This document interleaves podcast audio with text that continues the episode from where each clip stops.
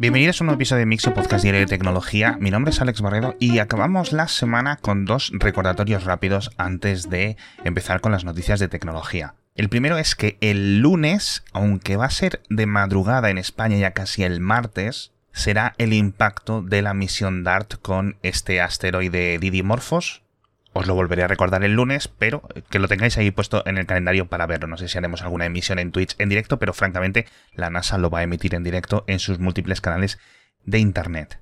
Y el segundo recordatorio es lo que os decía ayer, que os apuntéis a las JPod, en jpod.es, que vamos a ir Matías y yo, va a ir mucha gente, un montón de oyentes, un montón de podcasters buenos, y vamos a pasar un rato bastante entretenido. Que ahora que lo digo no sé si quedan entradas, pero bueno, jpod.es no sea que digáis que, es que no me avisaste que ibas a ir. Bueno, ahí lo dejo. Comenzamos con las noticias de tecnología. Y la primera desde Japón, porque unos académicos japoneses han puesto unos ojos artificiales en unos coches autónomos. Bueno, más que coche autónomo, es como un carro de golf, que tiene un software relativamente limitado de conducción autónoma. Entonces, lo que le han puesto ha sido, ya digo, unos ojos, una especie de grandes bolas, donde están los faros y los ojos se mueven. Es decir, imaginaos un dibujo animado de estos coches que tienen ojos ahí puestos. Bueno, pues muy parecido. El objetivo de estos ojos en movimiento es que el coche o el ordenador del coche indique a los peatones cuáles son sus decisiones de circulación, de una forma muy similar a como lo haría un humano que esté al volante. Es decir, si tú, por ejemplo, te acercas a un paso de cebra y estás mirando de frente, un peatón que esté acercándose desde la acera y te vea que no le estás prestando atención, que estás mirando la carretera, dice, este no va a frenar, va a seguir. Pero si el conductor te está mirando, está mirando al peatón, pues puedes asumir que te ha visto y que está en proceso de frenar. Esto es un comportamiento o digamos una especie de contexto social que hemos ido desarrollando en las ciudades durante el último siglo pero que con los coches autónomos lo vamos a perder. Y lo que han encontrado, digamos, el resultado de este estudio de los académicos japoneses es positivo, es decir, que si los ojos de este coche se giran hacia el peatón, más peatones asumen que el coche se va a frenar con lo cual se pierde menos tiempo porque se ponen a cruzar el paso de cebra, etcétera. Me parece algo muy muy chulo. Oye, y las imágenes son tronchantes, de verdad. Yo me estaba llorando de la risa con el aspecto que tiene el cochecito con los ojos gigantes puestos delante. Os lo dejo en las notas del episodio. Y ahora vamos con unas declaraciones polémicas de el CEO de Ariane Group, que es el mayor contratista de cohetes y de, digamos, de industria espacial en Europa, máximo responsable de los programas Ariane y del programa Vega de lanzamientos. Y es que ha cargado contra toda esta nueva generación de startups europeas que están desarrollando múltiples sistemas de lanzamiento de cohetes. Dice que hay muchas de estas startups que no añaden nada, creando cohetes y microlanzadores muy similares y digamos pues duplicando el gasto para hacer cosas que tampoco aportan nada a la industria. En cierto sentido no le quito la razón, es decir, si hay una startup haciendo el mismo cohete o un cohete 99% similar en Italia, otra en Irlanda, otra en Dinamarca y dos en Alemania, pues no se está realmente añadiendo mucho al ecosistema. Porque al final van a ser cohetes muy similares, con precios similares, sin aportar ningún tipo de innovación. Pero por otra parte, digo declaraciones controvertidas porque al final eres el máximo responsable de la empresa privada eh, líder en Europa de fabricación de cohetes y lo que parece es que estás echando mierda de la posible competencia futura, ¿no? Pero bueno, me han sorprendido, me han sorprendido estas declaraciones porque sinceramente, eh, bueno, eh, esto me ha llegado a través de gente de la industria que estaban más sorprendidos que yo. Por cierto, seguimos en Europa y es que varios de los grandes operadores de telefonía europeos, Deutsche Telekom, Orange, Telefónica, etc., se han unido para hacer pruebas de llamadas holográficas. Lo han hecho utilizando el software de una startup que se llama Masuko, que es una startup medio eslovaca, medio francesa, y lo que hace es convertir la señal bidimensional que hay en una videollamada tradicional, es decir, lo que captura la cámara, en una representación holográfica tridimensional en la otra parte de la llamada bien a través de unas gafas de realidad aumentada o con algo. No os esperéis nada a nivel de Star Wars. Dicen que la prueba ha funcionado, que ha ido bien. Yo no sé o imagino que el flujo de datos no debería de ser superior al de una videollamada tradicional. No sé si acabarán estandarizando algún tipo de tecnología para estas posibles eh, llamadas holográficas en el futuro, pero oye, poco a poco vamos avanzando. Otra cosa en Europa, la verdad es que tenemos un boletín muy europeo hoy, es que Google ha añadido los trayectos y billetes de tren en su buscador. Esto lo ha añadido en Italia, en España, en Alemania y en Japón. Con lo cual, ahora, por ejemplo, vais a google.es y buscáis trenes Madrid a Barcelona y de la misma forma que aparecía el buscador de vuelos con diferentes opciones que podías comprar precios, etcétera. Ahora te salen ahí las diferentes opciones de trenes con su precio para comprarlo directamente o poder ir viendo los horarios, con lo cual está muy, muy, muy, muy chulo. Y además dicen que, bueno, que esto irá llegando a más países en el futuro, pero que también van a añadir autobuses, con lo cual me parece una muy, muy, muy buena idea y que ojalá hubieran implementado hace mucho tiempo, porque es muy cómodo esta opción del buscador.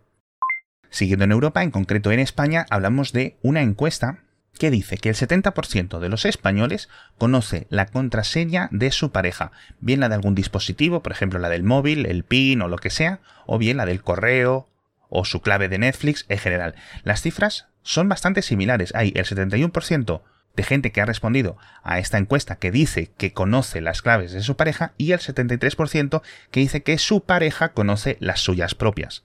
Así que parece que hay bastante reciprocidad en este sentido. Ya digo, el estudio no detalla mucho qué tipo de claves son, si son la clave del correo, la del Instagram, la de Netflix, la del móvil, lo que sea, ¿no? Pero bueno, otra cosa que me ha sorprendido del estudio es que a pesar de esta, digamos, hecho tan común, porque el 70% es bastantes, es que pocas parejas, una vez que rompen la relación, cambian las contraseñas, con lo cual lo que te creas es un exnovio, una exnovia, un exmarido, un lo que sea, que sigue sabiéndose tus contraseñas. Esto no significa que las utilice para fines malvados, pero sí es cierto que no es una muy buena política de salud tecnológica. Yo creo que compartir contraseñas es algo sano, pero también no hacerlo, es decir, cada uno decide sus límites. Y no sé qué os ha parecido, no sé si esta cifra del 71%, 73% os parece alta, no sé si vosotros compartís y sabéis las claves de vuestras parejas, al menos de las de algunas cosas la de Amazon, por ejemplo, pero yo imagino que en parejas más asentadas, pues este, este porcentaje será mucho más alto que en parejas pues, recientes.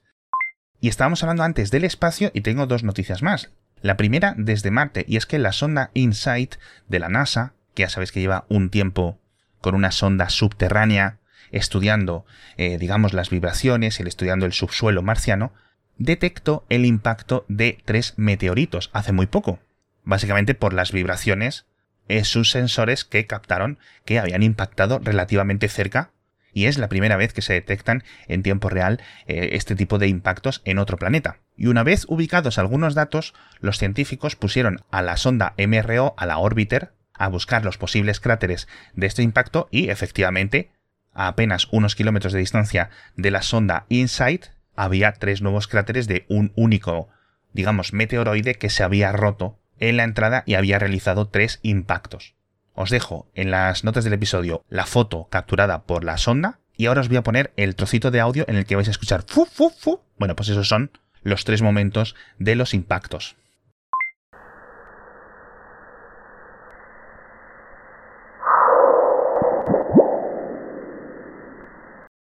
Y la segunda noticia del espacio es que Spin Launch, esta super idea de una centrifugadora para lanzar satélites al espacio, ha conseguido una nueva ronda de financiación, 71 millones, con lo cual siguen adelante con este plan para que en 2026 tener una especie de gran centrifugadora de 100 metros de diámetro que sin necesidad de cohetes ni nada sea capaz de poner elementos en órbita. Ya llevan 8 o 9 pruebas, de hecho hace unos meses comentamos cómo habían hecho un lanzamiento en una de sus centrifugadoras reducidas que están haciendo de prueba que le habían puesto una cámara y podíamos ver el lanzamiento casi en primera persona.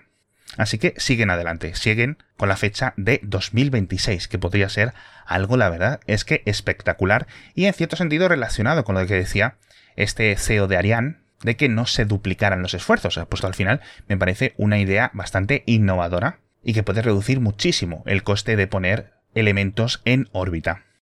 Hablamos de muchas más cosas. Hablamos del cierre por sorpresa de Kitty Hawk, la empresa de taxis voladores del fundador de Google, que la fundó en 2010, hace ya 12 años, y que durante los últimos años pues habían hecho prototipos de avión eléctrico autónomo bastante importantes. No han dado explicaciones, pero la buena noticia es que digamos este spin-off o esta empresa subsidiaria de Kitty Hawk que habían creado con Boeing, que se llamaba Whisk Aero, va a seguir viva, lo cual no entiendo muy bien por qué, porque si tú ves los aviones que estaban desarrollando cada una de las dos empresas, eran extremadamente similares, así que quizás sea un tema de reducción de costes. Hablamos también de la isla dinámica de los iPhone que ha llegado como aplicación para cualquier teléfono Android. Básicamente, te la puedes instalar en Google Play, está gratuita, te dejo el enlace en las notas del episodio, y la verdad es que funciona de una forma muy similar, para ver las notificaciones, para ver las animaciones, las llamadas, el control multimedia, etc., de una forma muy parecida a lo que hacen los nuevos teléfonos iPhone 14 Pro. Y por cierto, hablando de Android, un rumor relativamente fuerte que viene desde Corea es que es posible que Samsung acabe comprando ARM, lo cual yo no me lo acabo de creer, pero sería una notición si se confirma. Y es que el actual dueño de ARM, la empresa SoftBank, bueno, pues el mayor ejecutivo de SoftBank, Masayoshi Son, está de viaje inesperado a Seúl para reunirse con la gente de Samsung y explorar y discutir una alianza estratégica con ARM.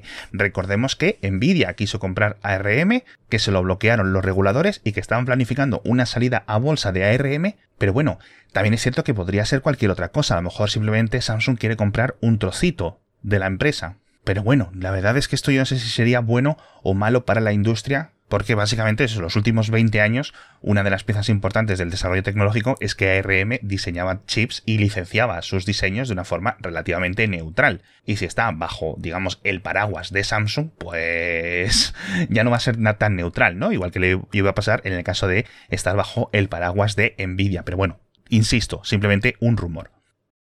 Y con esto me despido por hoy. Hay algunos enlaces y hay algunas noticias más en el boletín, pero tampoco quiero hacer un podcast súper largo. Empieza el fin de semana. Recordad que el lunes veremos ese impacto contra el asteroide Didymorphos, que tiene pinta que va a ser algo bastante guay y algo que pues yo creo que es la primera vez que todos lo vamos a ver fuera de una película. Así que, oye, algo muy chulo. Muchísimas gracias a todos por estar conmigo toda esta semana. Nos vemos el lunes con muchas más noticias de tecnología. Recordad entrar en jpod.es si queréis las entradas antes de que se agoten. Y así podemos vernos todas las caras en cuestión de cuánto, de 20 días creo que es el evento. Hasta pronto.